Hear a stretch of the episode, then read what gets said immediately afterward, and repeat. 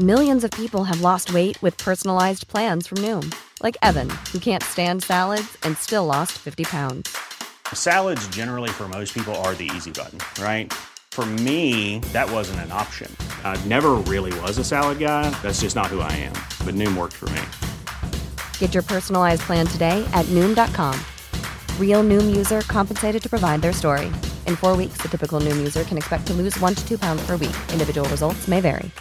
Hey, I'm Ryan Reynolds. At Mint Mobile, we like to do the opposite of what Big Wireless does. They charge you a lot, we charge you a little. So naturally, when they announced they'd be raising their prices due to inflation, we decided to deflate our prices due to not hating you. That's right. We're cutting the price of Mint Unlimited from $30 a month to just $15 a month. Give it a try at mintmobile.com slash switch. $45 upfront for three months plus taxes and fees. Promo for new customers for limited time. Unlimited more than 40 gigabytes per month. Slows. Full terms at mintmobile.com. I'm Sandra, and I'm just the professional your small business was looking for. But you didn't hire me because you didn't use LinkedIn jobs. LinkedIn has professionals you can't find anywhere else, including those who aren't actively looking for a new job but might be open to the perfect role, like me. In a given month, over 70% of LinkedIn users don't visit other leading job sites. So if you're not looking on LinkedIn, you'll miss out on great candidates like Sandra. Start hiring professionals like a professional. Post your free job on linkedin.com/people today.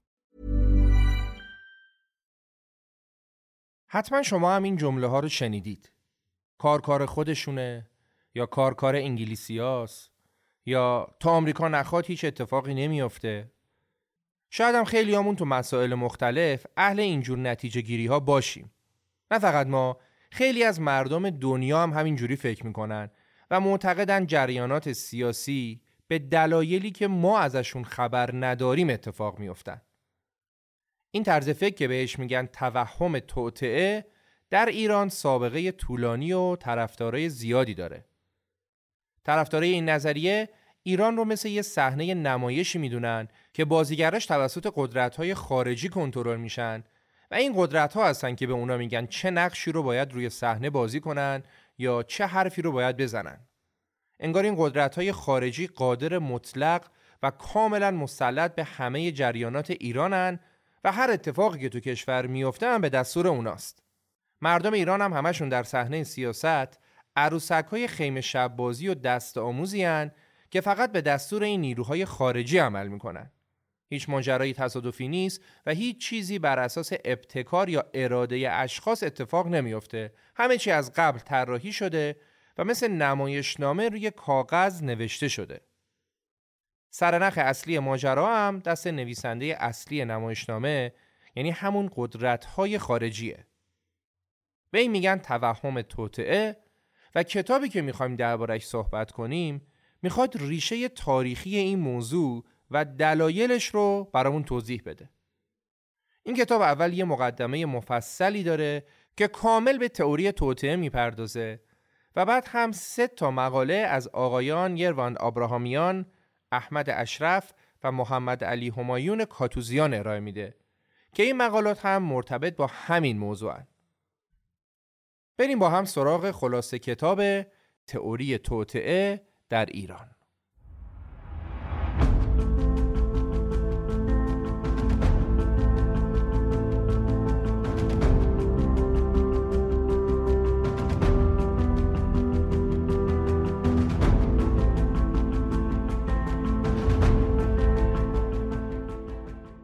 سلام و درود به همراهان عزیز و گرامی. به پادکست رپاب خوش اومدید.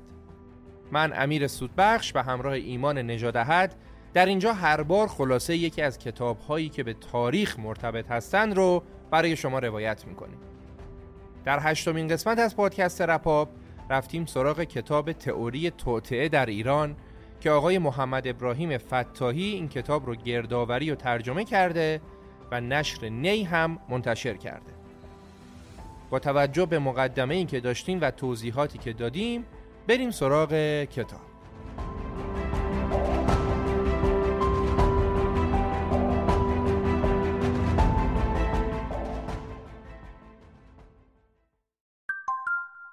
اسپانسر این قسمت یه اپلیکیشنیه به اسم سی تو این اپلیکیشن شما می‌تونید خانواده مجازی کودکانی باشید که می‌خوان صداشون رو به بیرون از دنیایی که توش زندگی می‌کنن برسونن.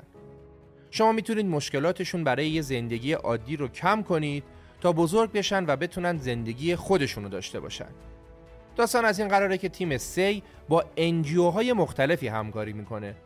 بچه های تحت حمایت اون NGO ها با یه دقیقه از صداشون یه اسم مجازی و یه آواتار جذاب در اپلیکیشن معرفی میشن. من و شما هم حول بچه ها یه خانواده مجازی تشکیل میدیم و حالا می‌تونیم نیازهایی رو که مددکارهای بچه ها ثبت می‌کنن برطرف کنیم. میشه ما پدر مادر باشیم، امه باشیم، دایی باشیم. سی در کنار کمک به رفع نیازهای بچه ها امکان تجربه حس دلچسب داشتن یه خانواده مجازی رو هم برای کاربر فراهم می‌کنه. پشت این طرح یه تیم حرفه‌ای داره کار می‌کنه که می‌تونید رو سایتشون نتایج حضورشون تو رویدادهای استارتاپی مختلف جهان رو ببینید. یه نکته جذاب هم این که دارن در مسیر توسعه روی بستر بلاکچین کار می‌کنن تا فعالیتشون رو بدون مرز گسترش بدن و تبدیل به یه کامیونیتی بشن. یعنی به جای اینکه یه مجموعه متمرکز با آدمای محدود باشن، یه جامعه تشکیل بدن که همه بتونن توش مشارکت داشته باشن. برای بیشتر دونستن می‌تونید باهاشون از طریق ایمیل یا تلفن در تماس باشید و دقیقا متوجه بشید که قضیه از چه قراره. اول بیاید ببینیم تعریف تئوری توطعه و یا به تعبیری توهم توطعه از دید کتاب چیه. بر اساس تئوری توطعه هر اتفاقی که برای یک فرد، جامعه و یا یک ملت میفته کار دستهای پنهان پشت پرده است و در واقع اراده اون فرد یا جامعه نقش چندانی در تغییر سرنوشتش نداره. این تفکر باعث میشه که طرفداران توطعه به جای اینکه بیان عوامل سیاسی رو بررسی و تحلیل کنن به دنبال عوامل پشت پرده و مخفی باشن و از دلایل اصلی قافل بشن. طبق یه تعریف دیگه توهم توطعه نوعی بیماری روانی جمعیه وقتی که یه نفر به همه چی و همه کس مشکوک و بدبینه میگن طرف به بیماری پارانویا مبتلاست. حالا اگه یه جماعتی همه با هم دچار این بدبینی باشن اسم این بیماری جمعی میشه توطعه باوری یا توهم توطعه. بریم ببینیم اصلا شروع این نوع تفکر از کجا بوده و سابقش به کی برمیگرده. اول تاریخچه این نظریه رو تو کشورهای دیگه بشنویم و بعد هم بریم سراغ ایران. آدما از همون شروع تاریخ اهل توطعه چینی و دسیسه کردن علیه همدیگه بودن. اما نگاه سیاسی به این موضوع در دنیای جدید همزمان با جنگ های صلیبی شروع شد. در اواخر قرن 14 میلادی جامعه مسیحیت از دو تا موضوع به شدت میترسید. یکی یهودیا و اون یکی هم انجمنهای مخفی. در واقع ریشه توهم توطعه برمیگرده به وحشتی که مسیحی ها از دسیسه های یهودیا و انجمنهای مخفی داشتن. در ادامه و با شروع قرن بیستم انگلیس، آمریکا و اسرائیل به عنوان توطعه چینای بین‌المللی معرفی شدن و می‌گفتن هر اتفاقی تو دنیا میفته زیر سر ایناست. هنوزم تو کشورهای غربی و حتی تو آمریکا افرادی هستن که معتقدن انقلاب فرانسه هم در نتیجه انتقام انگلیس از پادشاهی فرانسه اتفاق افتاده اونا میگن این انگلیسی ها بودن که به کمک انجمنهای مخفی یا همون فراماسونری تو فرانسه انقلاب به پا کردن. یا معتقدن استقلال آمریکا هم به خاطر کینه بوده که فرانسویا از انگلیسی ها داشتن. یعنی فرانسویا که دل خوشی از انگلیسی ها نداشتن کمک کردن که آمریکا از استعمار انگلیس خارج بشه و اعلام استقلال کنه. این طرز تفکر و توته باوری همیشه در طول تاریخ و در جوامع مختلف وجود داشته و حتی خیلی از متفکران و سیاستمداران هم بهش معتقد بودن و الان هم معتقد هستن. مثلا یه نویسنده و خبرنگار آمریکایی به اسم آلنگاری در کتابی به اسم هیچ کس جرأت ندارد آن را توطعه بنامد نوشته که توطعه بسیار گسترده‌ای در جهان در جریانه که هدف اولش تبدیل تدریجی نظام همه کشورهای دنیا به نظام کمونیستیه و در آخر هم قصد داره همه این دولتها رو در یه حکومت جهانی به عنوان اتحاد جماهیر سوسیالیستی جهانی ادغام کنه تا زیر نظر سازمان ملل اداره بشه. خب این از تاریخچه کوتاهی از تئوری توطعه در دنیا. حالا ببینیم سابقه تئوری توطعه در ایران چیه. از وقتی پای اجنبی ها به ایران باز شد و مردم شاهد دخالت و نفوذ اونا در دربار و دولت ایران بودن کم کم این نظریه افراطی تو جامعه جا افتاد که همه مسائل کشور زیر نظر خارجی است. منظور از خارجی هم در بیشتر مواقع انگلیسی ها بود. بر اساس تئوری توطعه که شکل افراتیش میشه توهم توطعه همه اتفاقات تاریخی و سیاسی مثل ازل و نصب مقامات کشور تغییر دولت ها و حتی جنبش های بزرگ انقلابی مثل انقلاب مشروطه و انقلاب 57 به وسیله خارجی ها طراحی شده و عناصر داخلی فقط وظیفهشون این بوده که این طرحها رو اجرا کنن. پیروان این نظریه حتی حضور مردم در این انقلابا رو هم اینجوری توجیه می‌کنن که میگن مردم بدون اینکه از نیت طراحهای خارجی خبر داشته باشن کاملا ناآگاهانه مجری طرحهای اونا شدن یعنی خارجی ها مردم رو بدون اینکه حتی خودشون بفهمن وادار به اجرای نقشه هاشون کردن طرفدارای تئوری توطعه در ایران میگن انقلاب مشروطه از همون اول کار انگلیسیا بود و اونا بودن که مسیر این انقلاب رو تا آخرم به نفع خودشون پیش بردن. نهزت ملی شدن نفتم فقط به خاطر حمایت آمریکا بود که تا یه حدی موفق شد. یا رژیم شاه به این خاطر سرنگون شد که آمریکایی‌ها انگیزه‌ای برای دفاع از اون نداشتن و رفتنش به نفع اونا بود. و خب مثالهای زیاد دیگه ای هم هست. در ادامه هم اصطلاح مشهور کارکار انگلیسی هاست نماد این عادت سیاسی بین ایرانیا شد به خاطر اعتقاد به تئوری توته است که فرهنگ سیاسی و تاریخی ایران پر از اصطلاحاتی مثل اجنبی، خارجی ها، استکبار جهانی، عوامل سرسپرده، حقوق بگیر خارجی، مزدور و حالا کلماتی مثل اینا. تا اینجا هرچی که گفتیم توهم توطعه افراطی و شدید بود. ولی یه نوع نگاه متعادلتر و منطقیتر هم به این توطعه وجود داره که مسائل رو به شکل معقولتری می‌بینه و میگه اجرای موفق این توطعه ها به شرایط مناسبی نیاز داره که این شرایط وابسته به اتفاقات و مسائل داخلی کشوره یعنی چی؟ یعنی طبق این نوع تفکر خارجی ها ممکنه در امور کشور دخالت کنند اما این شرایط داخلی اون کشوره که تو اجرای طرحهای خارجی نقش مستقیم و مؤثری داره. بر اساس این دیدگاه مسائل داخلی کشورها در متن ماجراها قرار دارند و نیروهای خارجی در حاشیه‌اند. پس نباید اتفاقاتی رو که در متن جامعه میافتند فقط به حاشیه یعنی عوامل خارجی نسبت داد.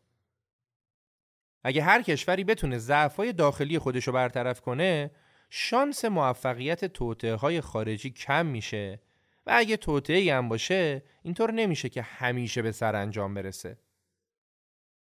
تئوری توطعه در جامعه های ضعیفی که قادر به حل مشکلاتشون نیستن به عنوان روش اصلی مردم در تحلیل مسائل به کار میره. و با این روش حاکمان و حتی بعضی از مردم این کشورها می‌تونن با فرافکنی عوامل بیرونی و کشورهای خارجی رو مقصر شکستها، ها و مشکلات جامعهشون بدونن. اونا تلاش می‌کنن با این روش ثابت کنن که نقشی در شکست ها نداشتن چرا که نمی‌خوان ضعف ها و خطاهاشون رو بپذیرن و کماکاستی ها رو گردن خارجی ها میندازن حالا بیایید دلایلی رو که از دید کتاب باعث میشه مردم به توهم توته رو بیارن رو با همدیگه بررسی کنیم. ببینیم چی میشه که آدما رو میارن به مطرح کردن نظریه های توته کتاب به سه تا عامل و انگیزه اشاره می‌کنه. انگیزه اول. کتاب میگه یکی از سازوکارهای دفاعی انسان از نظر روانشناختی فرافکنیه.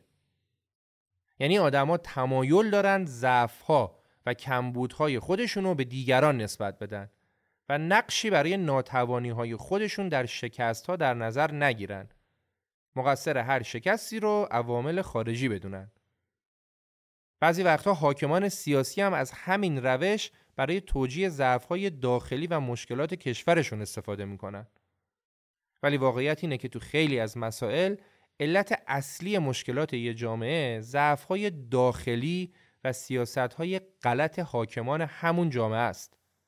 اما حکومت‌ها و حتی بعضا افکار عمومی ترجیح میدن از اشکالات و اشتباهات خودشون چشم پوشی کنن و همه چی رو بندازن گردن یه عامل بیرونی و بگن همه چی توطعه دشمنه. عامل دومی که باعث استقبال از تئوری های توطعه میشه اینه که بررسی مشکلات و تجزیه تحلیل اونا کار سخت و زمانبریه که نیاز به دقت و دانش بالایی داره. به خصوص در مورد مسائل کلان یک کشور. ولی خب به کمک یه توطعه فرضی خیلی راحت میشه به جای صرف کلی وقت و هزینه یه عامل خارجی و یه دشمن بیگانه رو به عنوان علت مشکلات معرفی کرد و تمام. اینجوری دیگه نیازی نیست هر مسئله رو از زوایای مختلف بررسی کرد و دیگه هر مشکل فقط یه علت داره. اگه راه حلی هم برای حل مسئله پیدا نشه تقصیر کسی نیست. باید دشمن رو لعنت کرد که دائم چوب لای چرخ ما می‌ذاره. اینجوری افکار عمومی هم راحت تر قانع میشه و سطح انتظارش هم میاد پایین. چون فهم این توطعه ها و دشمنی ها خیلی آسون تر از توضیح علمی و منطقی مسائله. تازه باعث همدلی بیشتر مردم و حکومت هم میشه. چون دیگه مردم اون مقام و مسئول رو مقصر نمی‌بینن. واسه همینه که هر کسی که در هر زمینه ای مسئولیت داره انگیزه بالایی برای استفاده از این تئوری ها داره دلیل سوم و انگیزه دیگه ای که کتاب مطرح می‌کنه تنفر مردم از عوامل بیگانه است که راه رو برای ارتباط دادن تئوری توته با بیگانگان باز می‌کنه نظریه توته باعث میشه مردم از دشمنای همون عوامل بیگانه که همه بدبختی های ملت زیر سر اوناست بیشتر متنفر بشن. اینجوری حکومت هم می‌تونه مخالفان و منتقدان خودشو به بهانه اقدام علیه منافع ملی و همراهی با دشمن محکوم کنه و بگه هر مخالفی عامل بیگانه است و داره آب تو آسیا به دشمن میریزه. افکار عمومی جامعه هم که از دشمن بیگانه به خاطر نقشی که در مشکلات کشور داره زخم خورده است به سران حکومت اجازه میده که مخالفان رو به جرم همدستی با دشمن مجازات کنند. اینجوری حکومت ها می‌تونن با مشروعیتی که از جامعه می‌گیرن هر صدای مخالفی رو سرکوب کنن.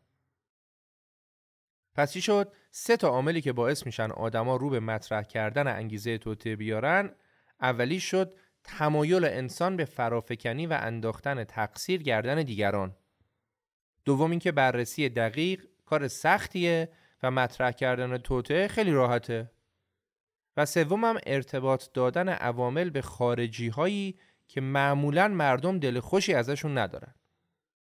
حالا برای اینکه افراد یه جامعه فریب این توهمات رو نخورن چه کار میشه کرد؟ راه حلی که برای جلوگیری از رواج شایعات و توطئه های خیالی وجود داره این دوتا هستن. اولیش انتشار آزاد اطلاعات، آزادی اندیشه و آزادی بیان برای شرح دقیق اتفاقات و تحلیل مسائل. آزادی باشه در اطلاعات، در اندیشه و در بیان دوم هم این که جامعه باید مستقل و متکی به خودش باشه و با مسئولیت پذیری و قبول ضعفها مشکلات رو به کمک توانایی های خودش بتونه حل کنه. بین ما ایرانی ها سال هاست که بازار شایعات و نظری های توته حسابی داغه که دلیلش طبق نظر یکی از کارشناسان مسائل ایران معاصر فقط بیماری پارانویا یا بدبینی ایرانی هم نیست. علتش تجربه های تلخیه که مردم ایران از دخالت کشورهای استعمارگر در مسائل ایران دارن. نفوذ کشورهای امپریالیستی در ایران از اوایل قرن 19 شروع شد و تو قرن 20 هم خیلی سریع پیشرفت کرد. اوج این دخالت ها رو میشه تو سه تا از مهمترین اتفاقای تاریخی معاصر ایران دید. کودتای 1299 رضا شاه در زمان احمدشاه قاجار، اشغال ایران در جنگ جهانی دوم که منتهی به سرنگونی و تبعید رضا شاه در سال 1320 شد و سومیش هم کودتای 28 مرداد علیه دولت مصدق که در هر سه مورد اتفاقا حضور خارجی ها خیلی پررنگ بود. مداخله کشورهای خارجی در مسائل ایران در برهه های زمانی مختلف به خصوص در این سه ماجرا باعث شد که مردم ایران به این نتیجه برسن که خب دیگه هر اتفاق کوچک و بزرگی که تو مملکت میفته حتما زیر سر خارجی هست.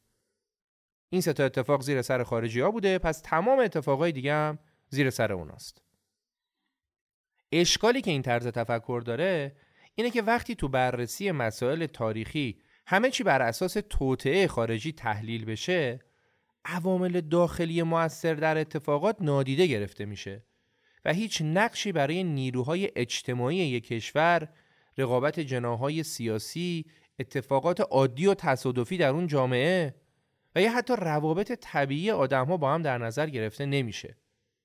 به جای اینکه به طور منطقی نقش هر کدوم از این عوامل در بروز حوادث بررسی بشه مردم شروع می‌کنن به شایع پراکنی و تحلیل های سطحی و هیجانی و دایجان ناپلونی توهم توطعه نقش مهمی در جامعه شناسی سیاسی ایران داره و ما باید این پدیده اجتماعی رو خوب بشناسیم تا درک بهتری از تاریخ داشته باشیم.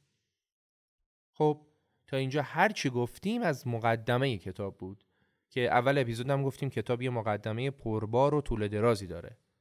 حالا می‌خوایم بریم سراغ سه تا مقاله ای که برای بررسی بیشتر نقش نظریه توطعه در جامعه ایران نوشته شده. با یه فاصله بریم سراغ مقاله اول.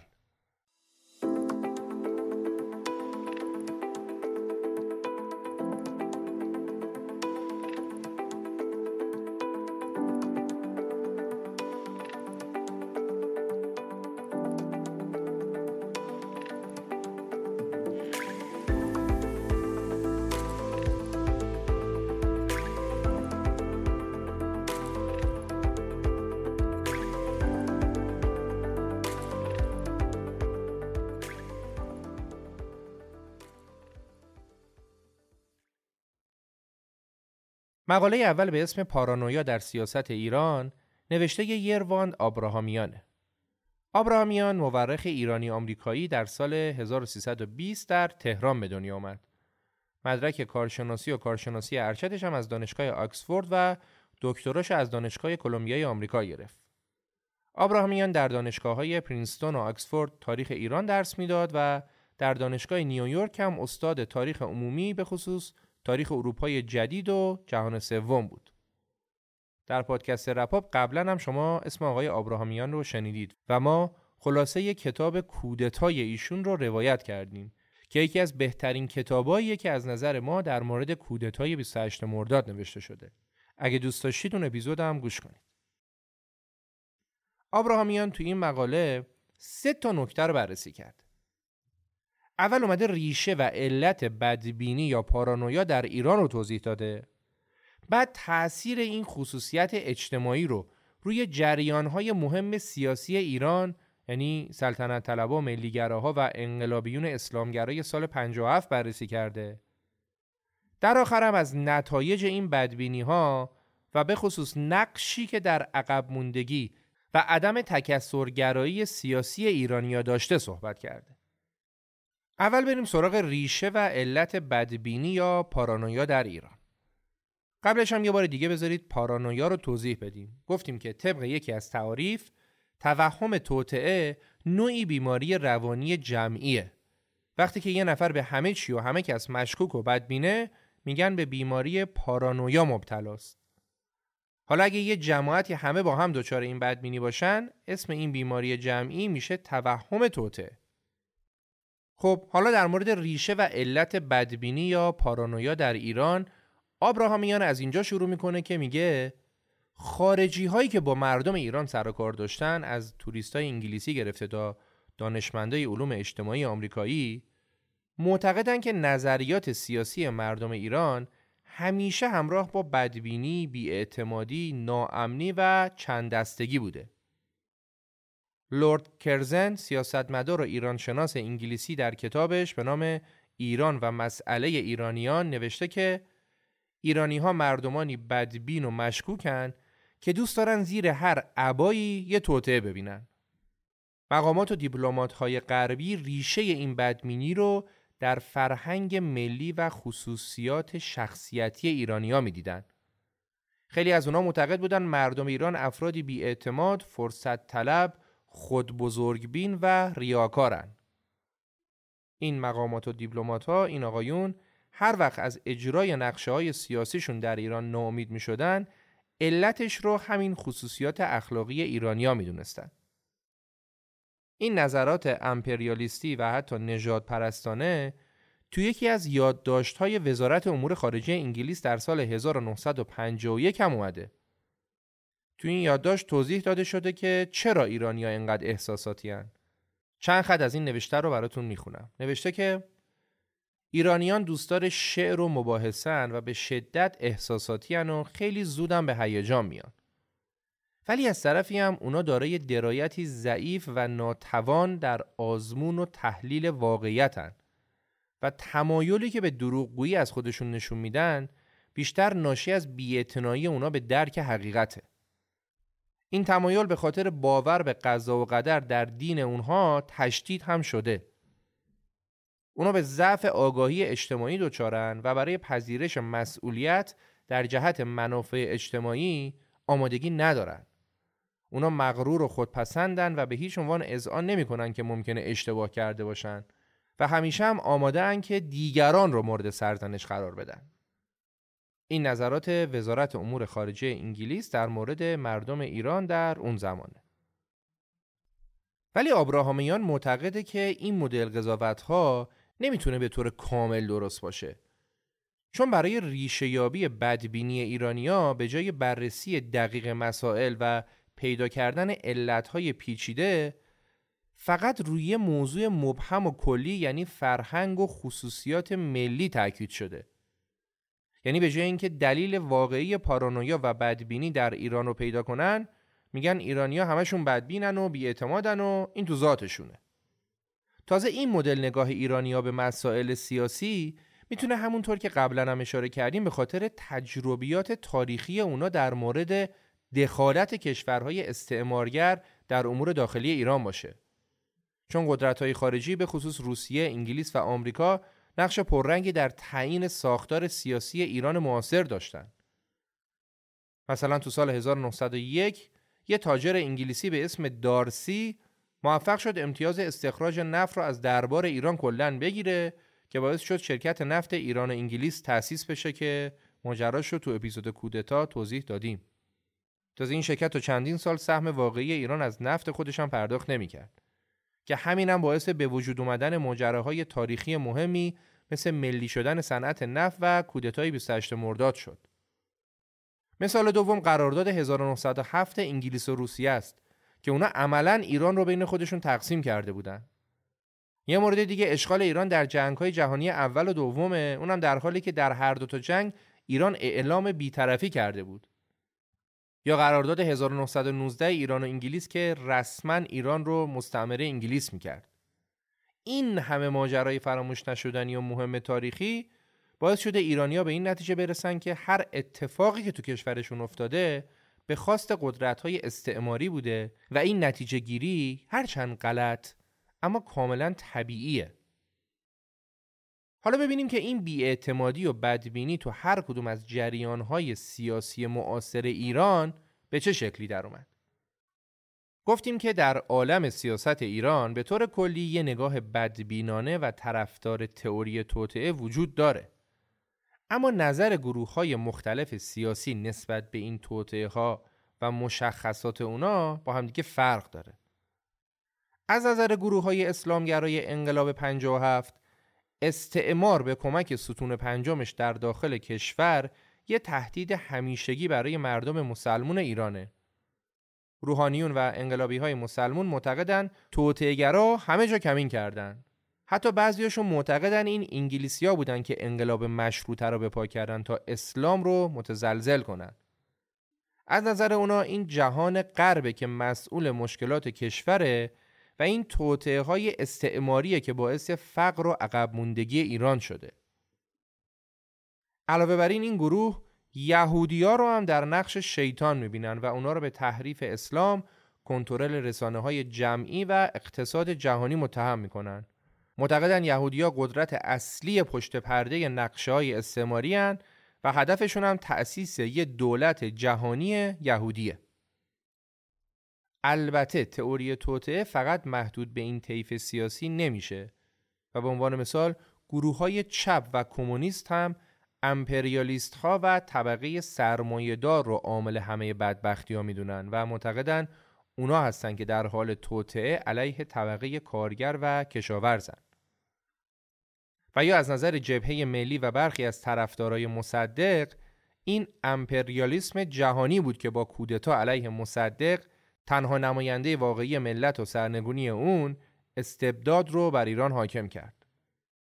سلطنت طلبا میگن قدرت های خارجی به خصوص انگلیس و روسیه دائم برای نابود کردن سلطنت پهلوی چه رضاشاه و چه محمد رضا شاه توطئه کردند.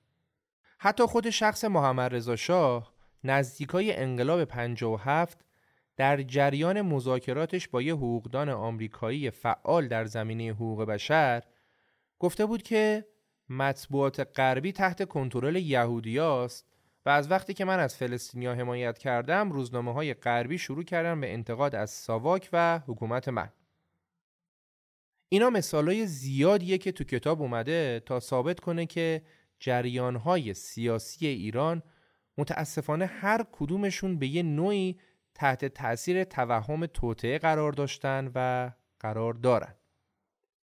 حالا می‌رسیم به بخش سوم مقاله آبراهامیان که تو این قسمت نتایج این دیدگاه های پر از شک و بدبینی رو بررسی می‌کنه. آبراهامیان میگه که اول از همه با توجه به دخالت های خارجی در ایران و توطعه های ثابت شده اونا این بیاعتمادی مردم ایران به دول خارجی تا حدودی قابل توجیه اما این به این معنی نیست که سیاستمدارا یا احزاب سیاسی ایران مثل عروسک خیمه شب بازی تو دست قدرت های خارجی بودن و هیچ نقشی در وقایع تاریخی نداشتن. این تصور که همیشه یه توطئه‌ای در جریانه باعث می‌شد که گروه های سیاسی فکر کنن دوروبرشون پر از توطئه‌گره. پس اگه کسی کوچکترین مخالفتی باهاشون می‌کرد خیلی راحت می‌تونستن به این نتیجه برسن که اون شخص عامل یک کشور خارجیه و داره علیه گروه توطعه می‌کنه. در نتیجه اختلاف عقیده و تفاوت در دیدگاه ها تحمل نمی‌شد و رهبر گروه می‌تونست به راحتی مخالفا رو به عنوان عوامل خارجی از سازمان اخراج کنه و یا اینکه یه بلایی سرشون بیاره. سران حکومت هم می‌تونستن به همین بهونه افکار عمومی رو علیه توطعه خارجی تحریک کنند و هر منتقدی رو به بالاترین جنایت سیاسی مثل خیانت، جاسوسی و براندازی متهم کنند تا همه مخالفا به راحتی حذف و نابود بشن. به خاطر همین دیدگاه در تاریخ سیاسی معاصر ایران نمونه های زیادی وجود داره که نگرانی های واقعی با توهمات ناشی از توطعه های خیالی با همدیگه ادغام شدن که نتیجهش هم سرکوب شدید مخالفین سیاسی بوده این خلاصه بود از مقاله اول. بریم و با یه فاصله برگردیم و دوتا مقاله بعدی رو بررسی کنیم.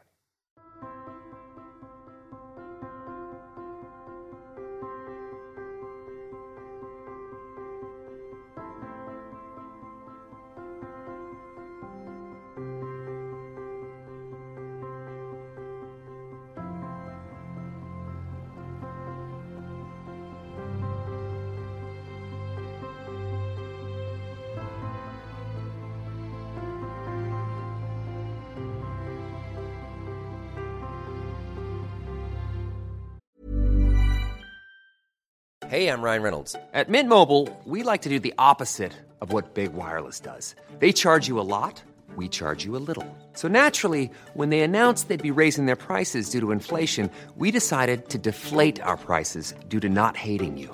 That's right. We're cutting the price of Mint Unlimited from $30 a month to just $15 a month. Give it a try at mintmobile.com slash switch. $45 upfront for three months plus taxes and fees. Promo for new customers for limited time. Unlimited more than 40 gigabytes per month. Slows. Full terms at mintmobile.com. Planning for your next trip? Elevate your travel style with Quince. Quince has all the jet setting essentials you'll want for your next getaway, like European linen, premium luggage options, buttery soft Italian leather bags, and so much more. And it's all priced at 50 to 80% less than similar brands. Plus, Quince only works with factories that use safe and ethical manufacturing practices. Pack your bags with high-quality essentials you'll be wearing for vacations to come with Quince. Go to quince.com slash trip for free shipping and 365-day returns. می‌رسیم به مقاله دوم به اسم توهم توطعه نوشته احمد اشرف. پروفسور احمد اشرف در حال حاضر در آستانه 90 سالگی هن.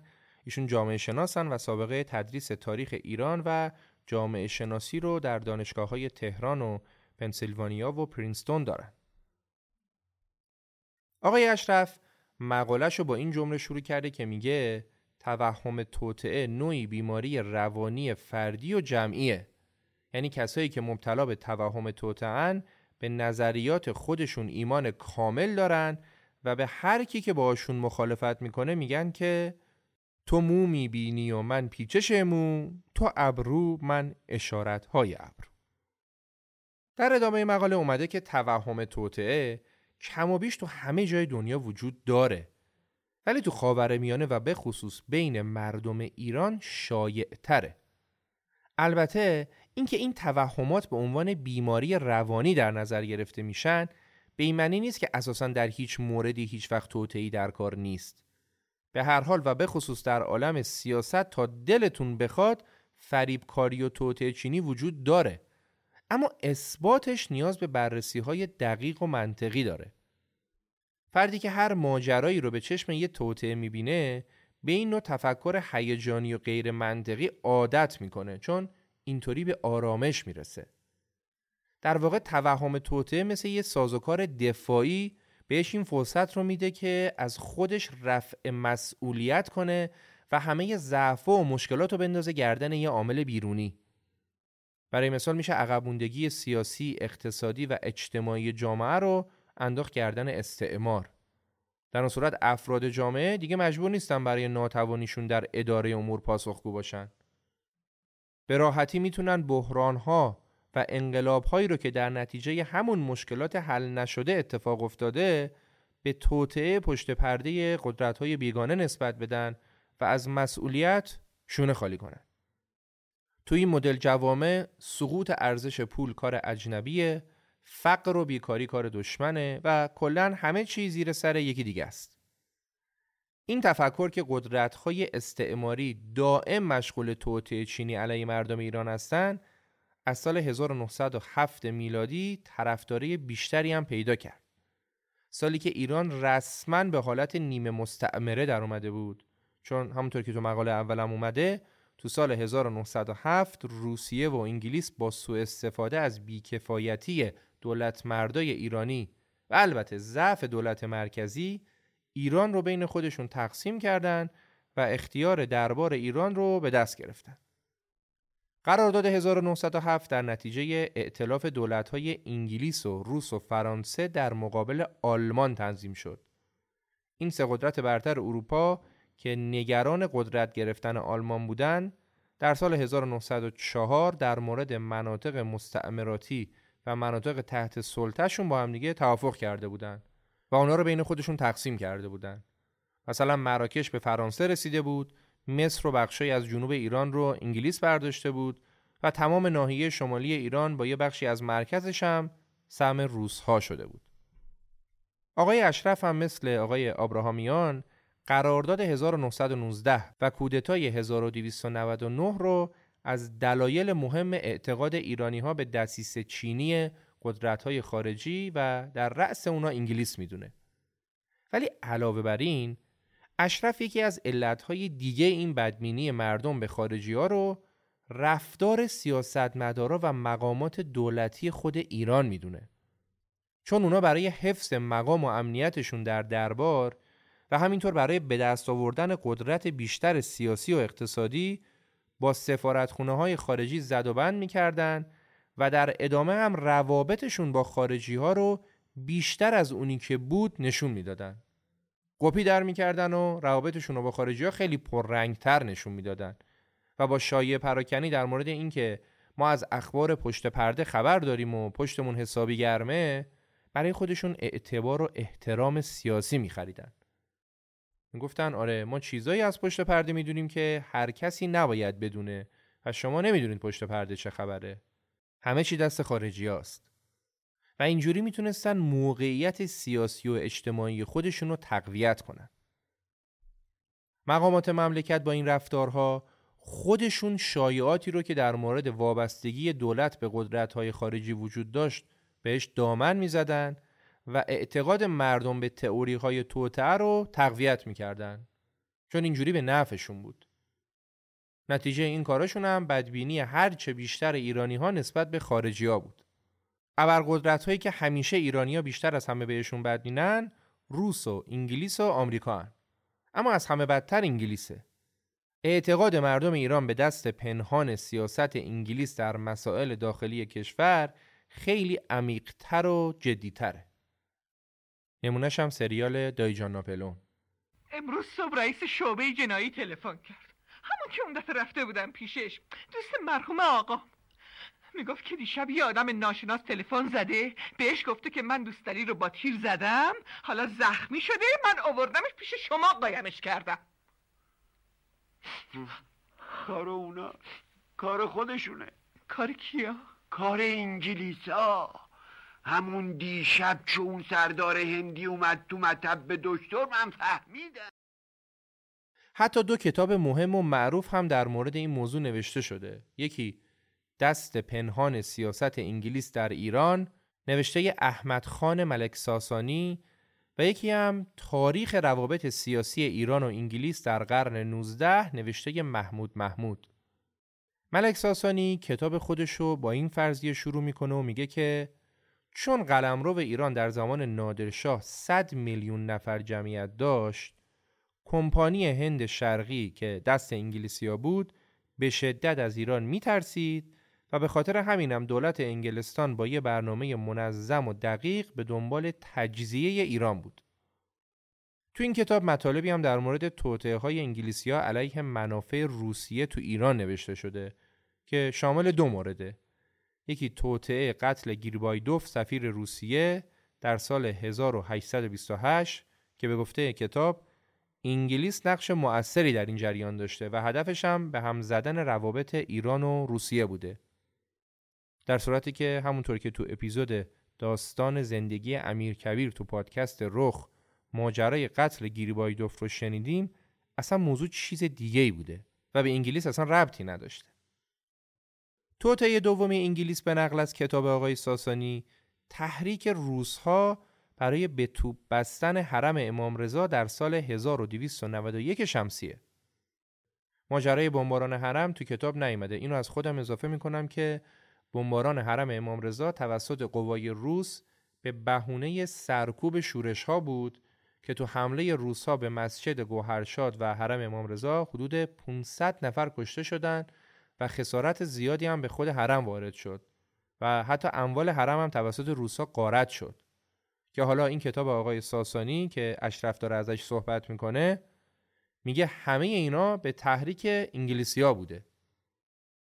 نکته جالب کتاب آقای ساسانی اینه که هیچی هم راجع به جنایت های وحشتناک روسیه تزاری در تجاوز به خاک ایران، کشتار فجیع آزادی خواهی ایرانی و تلاش روسها برای تجزیه ایران توش نیست.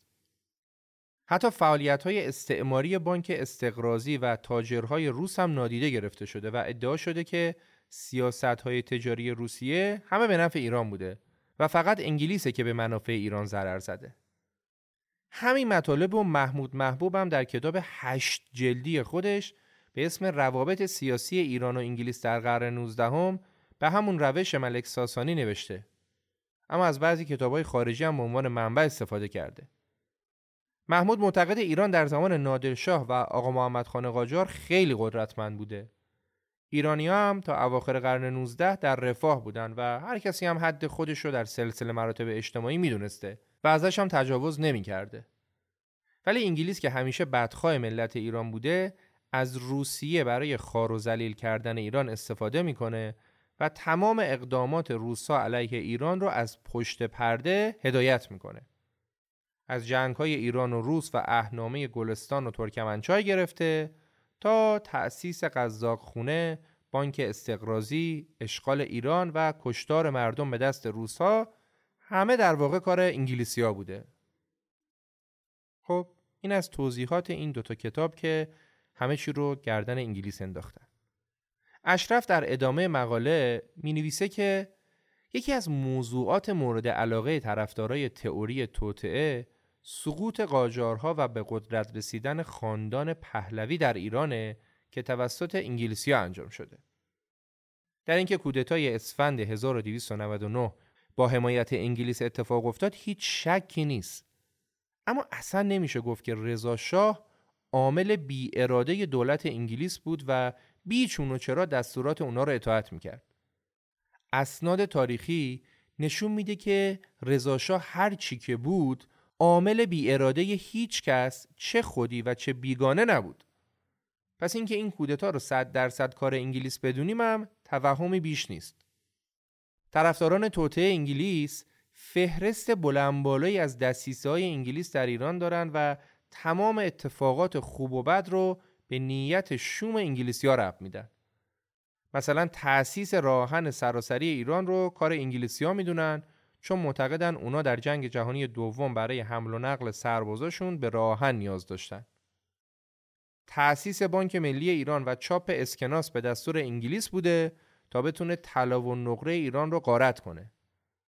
تأسیس فرهنگستان زبان و ترویج زبان فارسی به تحریک انگلیس و برای ایجاد اختلاف بین ایرانی ها و اعراب انجام شده. حتی میگن پشت پرده تأسیس حوزه علمی قوم که مؤسس شیخ عبدالکریم حائری هم انگلیسی ها قرار داشتن. چون می‌خواستن از مذهب به عنوان صدی در برابر رواج کمونیست در ایران استفاده کنند. و جالبه که از اون طرف هم معتقدن رضاشاه به دستور دولت انگلیس حوزه علمیه و نهادهای مذهبی رو سرکوب می‌کرده. اشرف معتقد ریشه های تاریخی توهم توطعه حتی به اسطوره های ایران از دوران باستان هم می‌رسه. بر اساس این اسطوره و داستانا دشمنان ایران از قدیم با نیروهای اهریمنی در ارتباط بودند و هدفشون هم توطعه‌ای بزرگ و ابدی علیه سرزمین اهورایی ایران بوده و هست که این موضوع خودش می‌تونه مستاق تئوری توطعه باشه اشرف در ادامه میگه در عمق ذهن ایرانی ها از قدیم یه مثلث جهانی توطعه علیه ایران وجود داشته ایرانی ها معتقدن سازمان های مخفی فراماسونری، بهایی و یهود شبکه پیچیده‌ای تشکیل دادن که تمام حوادث و وقایع تاریخی دنیا رو از پشت پرده هدایت می‌کنن و حتی پرنفوذترین شخصیت های جهان هم مثل عروسک های خیم به وسیله اونا کنترل میشن. به خاطر همین طرز فکر در روزهای اول پیروزی انقلاب 57 اعلام شد که قرار تشکیلاتی تأسیس بشه به اسم سازمان ضد فراماسونری، ضد سهیونیست و ضد بهاییت. اون روزا تبلیغات تشکیل این سازمان ها حتی رو دیوارهای تهران هم دیده میشه. خلاصه اینکه توهم توطعه تو همه جای دنیا وجود داره اما نوع شدتش تو کشورهای مختلف متفاوته. تئوری های توطعه تو خاورمیانه از همه بیشتره و تو ایران از همه جای خاورمیانه بیشتر. چرا که هیچ کدوم از کشورهای خاورمیانه مثل ایران شرایط نیمه استعماری رو تجربه نکردند شرایطی که دو تا قدرت استعماری برای منافعشون توی کشور با هم رقابت می‌کنن و علیه هم مشغول توطعه چینی میشن. از سال 1907 ایران به طور رسمی در همین موقعیت نیمه استعماری قرار گرفت و توهم توطعه هم همراه این وضعیت به وجود اومد و به سرعت پیشرفت کرد. دستگاه های دولتی هم از علاقه مردم به شایعات و اعتقاد عمیق اونا به تئوری های برای کسب قدرت نهایت استفاده رو می‌کردن. مثلا در دوران محمد رضا شاه پهلوی مردم تصور می‌کردن که ساواک تو همه اتفاقات مملکت دست داره. شایعات زیادی هم در مورد ساواک وجود داشت و حتی مرگ شخصیت های مشهوری مثل تختی، شریعتی، جلال احمد و مصطفی خمینی رو هم گردن ساواک مینداختن. در حالی که با تمام نقدهایی که به ساواک وارد بود ولی به نظر می اومد که ساواک تو مرگ هیچ کدوم از این آدما نقشی نداشته. نکته اینجاست که ساواک خودش هم از این شایعات استقبال می کرد تا اینطوری باعث ترس و وحشت بیشتر مردم از قدرت و نفوذ خودش بشه. خب این از مقاله دوم مقاله آقای اشرف بریم و با یه فاصله خیلی کوتاه مقاله سومم به صورت مختصر بررسی کنیم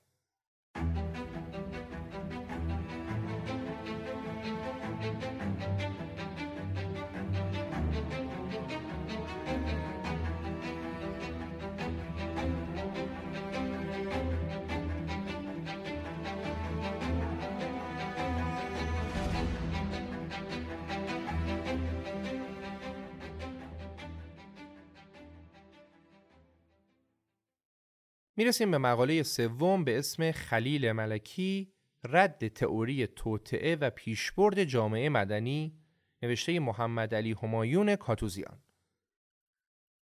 آقای همایون کاتوزیان اقتصاددان، مورخ، پژوهشگر علوم سیاسی و منتقد ادبیه که استاد مطالعات شرقی در دانشگاه آکسفورد هم بوده و کتابای مهم زیادی هم در زمینه جامعه شناسی و تاریخ ایران نوشته. این مقاله با توضیحاتی در مورد روشنفکرای ایرانی شروع میشه.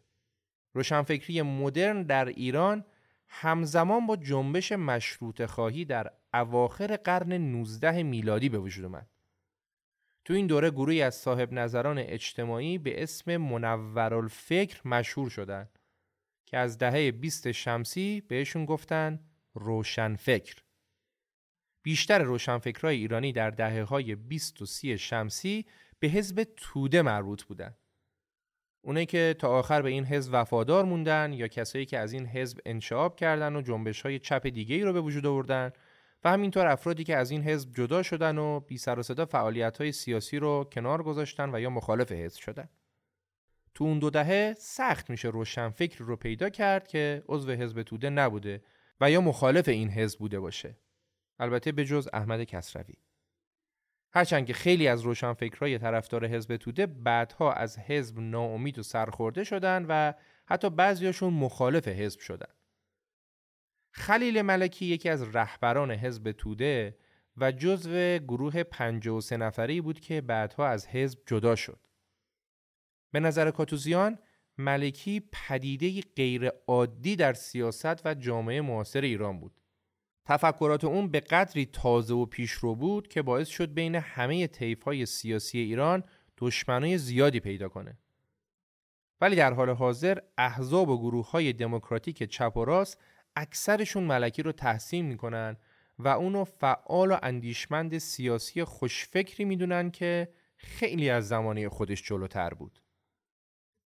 ملکی در اواخر سال 1329 شمسی همزمان با جنبش ملی شدن صنعت نفت و اعتراضات عمومی علیه شرکت نفت ایران و انگلیس مبارزه خودش رو علیه تئوری توطعه به عنوان مخربترین مانع در برابر توسعه سیاسی و اجتماعی ایران شروع کرد. اون دوران مصادف بود با دوران جنگ سرد بین دو ابرقدرت شرق و غرب و همینطور ظهور جنبش های بین ضد امپریالیستی تو دنیا. ملکی می‌گفت که نمی‌خواد قدرت، نفوذ و دخالت ابرقدرت ها رو چه در گذشته و چه در زمان معاصر در ایران نادیده بگیره و یا اهمیتی براش قائل نشه. اما مخالف دیدگاهیه که یک همه گرفتاری های کشور رو ناشی از استعمار و امپریالیسم می‌دونه دو همه حوادث و حتی اتفاقات جزئی در کشور رو به دسیسه های پنهانی ابرقدرت ها ربط میده. سه همه افراد تاثیرگذار در دولت، سیاست و نیروهای اپوزیسیون ایران رو عامل یکی از قدرت خارجی می‌دونه. چهار توسعه کشور را امکان پذیر نمی‌دونه مگه اینکه ایران متحد یکی از طرفین جنگ سرد یعنی آمریکا یا شوروی باشه. و آخرم اینکه همه تلاش ها و دستاوردهای سیاسی اجتماعی به ظاهر مستقل ملت ایران رو در واقع نقشه خارجی ها می‌دونه چون معتقد ابرقدرت ها می‌خوان اینطوری مردم ایران رو فریب بدن و از راه دیگه ای تو مسائل مملکت دخالت کنند. اهمیت این موزگیری و این سخنان ملکی بیشتر از همه در این بوده که این حرفها در زمانی مطرح شد که تئوری توطعه کل بدنه سیاسی اجتماعی ایران رو گرفته بود و اون موقع این حرفها خیلی جدید و نو بود. تو اون دوران اگه فقط یه موضوع بود که تقریبا همه روشنفکرا و همه گرایش های سیاسی از شاه و محافظه کارا گرفته تا حزب توده و نهزت ملی در موردش با همدیگه هم نظر بودن تئوری توطعه بود. و مبارزه ملکی علیه تفکر توهم توطعه باعث شد مخالفانش اتهامات سنگینی بهش بزنن.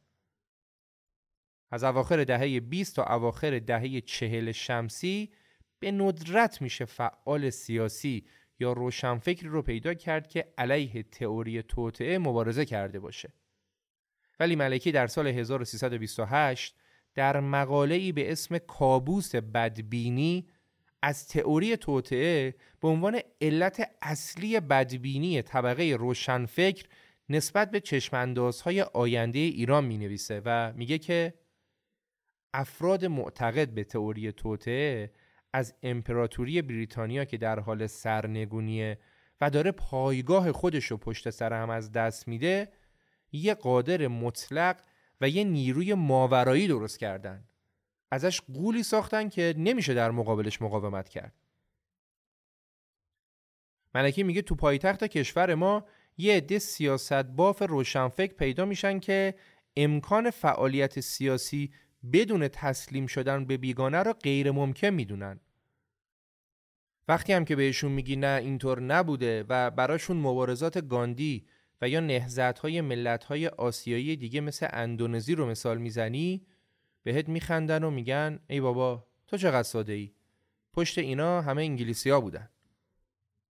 این عقاید باعث شده که از امپریالیسم انگلیس کابوس ترسناکی ساخته بشه و به خاطر همینه که مردم ایران اعتماد به نفس خودشون از دست دادن. این ترس بیمارگونه طوریه که هر وقت کسی راه حلی برای پیشرفت مملکت پیشنهاد میده بقیه بهش میگن ولی اونا که نمی‌ذارن کاری انجام بشه. و منظورشون از اونا در اغلب موارد انگلیسی هست. دقت کنید که اینا رو داره ملکی میگه. ملکی در ادامه مقاله می نویسه بخش مهمی از قدرت انگلیس به خاطر همین توهم شکست ناپذیر بودنشه. اگه کسایی که به خاطر ترس از قدرت امپریالیسم همه امیدشون از دست دادن برای غلبه بر این ترس و توهم تلاش کنن می‌تونن اندازه واقعی قدرت ابرقدرت ها رو ببینن. و اون وقته که دیگه قدرت مردم ایران رو دست کم نمی‌گیرن و شکست امپریالیسم هم امکان پذیر می‌دونن بعضی از روشنفکران بیطرف و استعمار زده تصور می‌کنن که تو سفارت ها یه پرونده دقیق از تمام مشخصات و نامه اعمال روشنفکرای ایرانی وجود داره و خارجی ها مثل یه قادر مطلق از تمام جزئیات اعمال و حتی نیت های اونا با خبرن. به خاطر همینم از هر فعالیت عملی صرف نظر می‌کنن. این بزرگ نمایی در مورد قدرت و توان ابرقدرت ها فقط به نفع اوناست و مانع از تلاش برای پیشرفت ایران میشه. زمانی که خلیل ملکی این حرفا رو زد تقریبا هیچ کسی به این حرفاش توجهی نکرد. ولی هرچه که گذشت تاریخ ثابت کرد که اون درست فکر می‌کرده.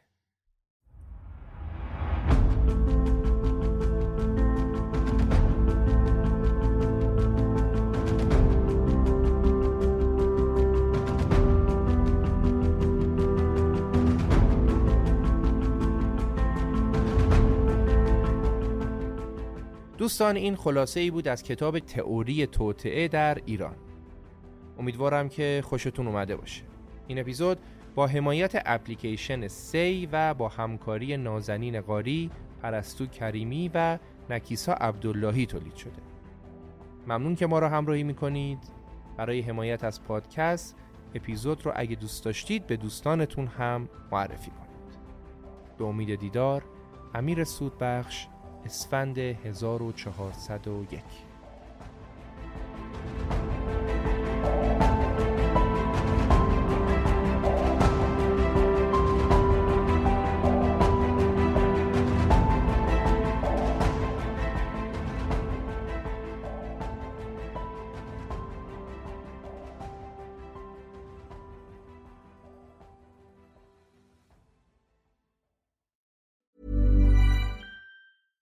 Hey, it's Paige DeSorbo from Giggly Squad. High quality fashion without the price tag. Say hello to Quince. I'm snagging high-end essentials like cozy cashmere sweaters, sleek leather jackets, fine jewelry, and so much more. With Quince being 50 to 80% less than similar brands. And they partner with factories that prioritize safe, ethical, and responsible manufacturing. I love that. Luxury quality within reach. Go to quince.com slash style to get free shipping and 365 day returns on your next order. Quince.com slash style.